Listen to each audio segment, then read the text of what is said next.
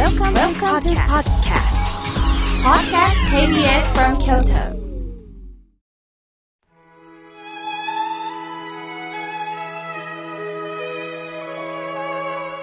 改めまして、僧侶の河村明慶です。今日の法話のテーマは、粘りの人生についてお話しいたします。今日は7月10日、納豆の日です。納豆は粘りのある食として体に良いことは知られていますね。特に暑い日が続くと食欲不振になりがちで、つい大好物なものだけを食べてしまいがちになりますよね。そういう時は、粘りのある食をいただくと良いそうですよ。まず、オクラです。オクラは独特のぬめりがあり、好き嫌いが分かれているようなんですが、このぬめりはガラクタンやアラベン、ペクチンなどの食物繊維です。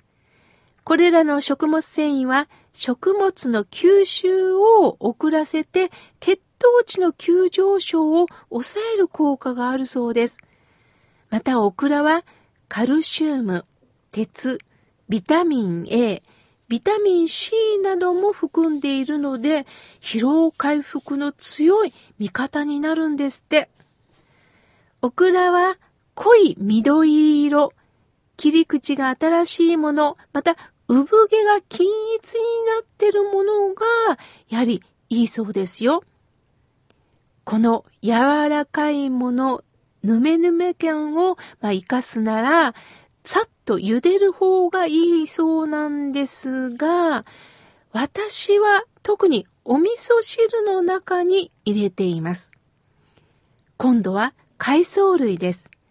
海藻類に含まれる食物繊維は腸を通過する時の腸内のコレステロールにも一緒に吸収して便とともに体外に排出する働きがあるそうです。コレステロールって気になりますよね。すると動脈硬化の防止になったりと、この海藻類は大活躍だそうです。また、このわかめがちょっと苦手という方はやはり、えー、オクラと同様私はわかめのお味噌汁として楽しんでおります。そして納豆です。納豆はもうタンパク質では良質です。そしてこの糸引きの粘りが特徴なんですが、この粘りには血栓を溶かす作用があって、血液をサラサラの状態にしてくれるんですね。私も毎朝ご飯にかけていただいてます。特にね、食欲のない時はもうご飯に納豆と梅干しだけで過ごす時もあるんですね。そして里芋です。もう特有の粘り気は、やはり多糖類のガラクタンというもので、もうたくさん食物繊維も含まれてるんですよね。さて、この粘るというのを辞書で引いてみました。柔らかでよく物にくっつき、またよく伸びてちぎれにくい状態にあると書かれています。人間も何か生き方の中で参考になりませんか？いつも柔軟な心を持ち、伸びのある人生を送る。それはどういうことかというと、皆さんに持ってる個性を伸ばしていくということです。あなたにも必ず個性、才能があります。この才能の本質っていうのは、誰からも評価されることはないんですよ。まあ、一言で才能と言ってもね、多様ですよね。頭の良い方は、学者の才能があるかもしれない。発明ができるかもしれない。アーティストの才能を持ってる方は、いろんなものを物や形や音として表現できるかもしれない。運動能力の高い方はアスリートとしての才能に恵まれてるかもしれない。しかし、一部の恵まれた人だけに与えられたものでしょうかね。持ってる才能を頂点まで伸ばせる方はほんのわずかです。ある人は才能というものはまだ他人から評価が定まっていない能力だとおっしゃいました。もう一度言いますね。才能というものはまだ他人からの評価が定まっていない能力だと言うんです。計算が早い方、歌の上手な方、踊りの上手な方、文章を本当に綺麗に書ける方、笑いをすぐ取る方、いろいろですよね。私には九州のサイレン寺に兄がいます。この兄というのは集中力がすごいだなと思います。例えば、法話会の時、例えば、小さなお子様連れのお母さんが、あの、子供をあやしてる時に子供がギャーって元気よく泣くんですよね。また、雨が降ってこようが、子供さんが泣こうが、兄は全くそちらを見ることなく、お話に集中してるんです。私は気が散ってどうしてもやはりできません。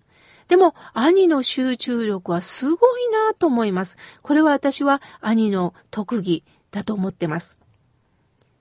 この人、こんなことや、ばっかりやって、社会に何の役立ってんのって思う方もいるかもしれませんよね。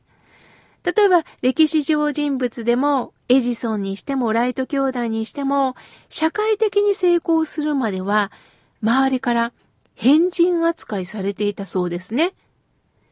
役に立たんなぁと言われる部分にこそ、彼らの才能というのは宿っていたんです。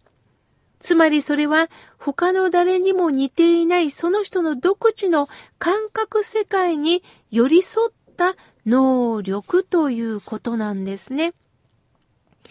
私事なんですが、先月、実は富山県と岐阜県の県境の五箇山というとこに行ってきました。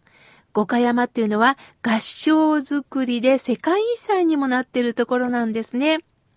そこに、行徳寺という新州大谷屋のお寺があるんですが、ここは、赤穂の道州さん、蓮如上人の教えを受け継いだ熱心な念仏者がいました。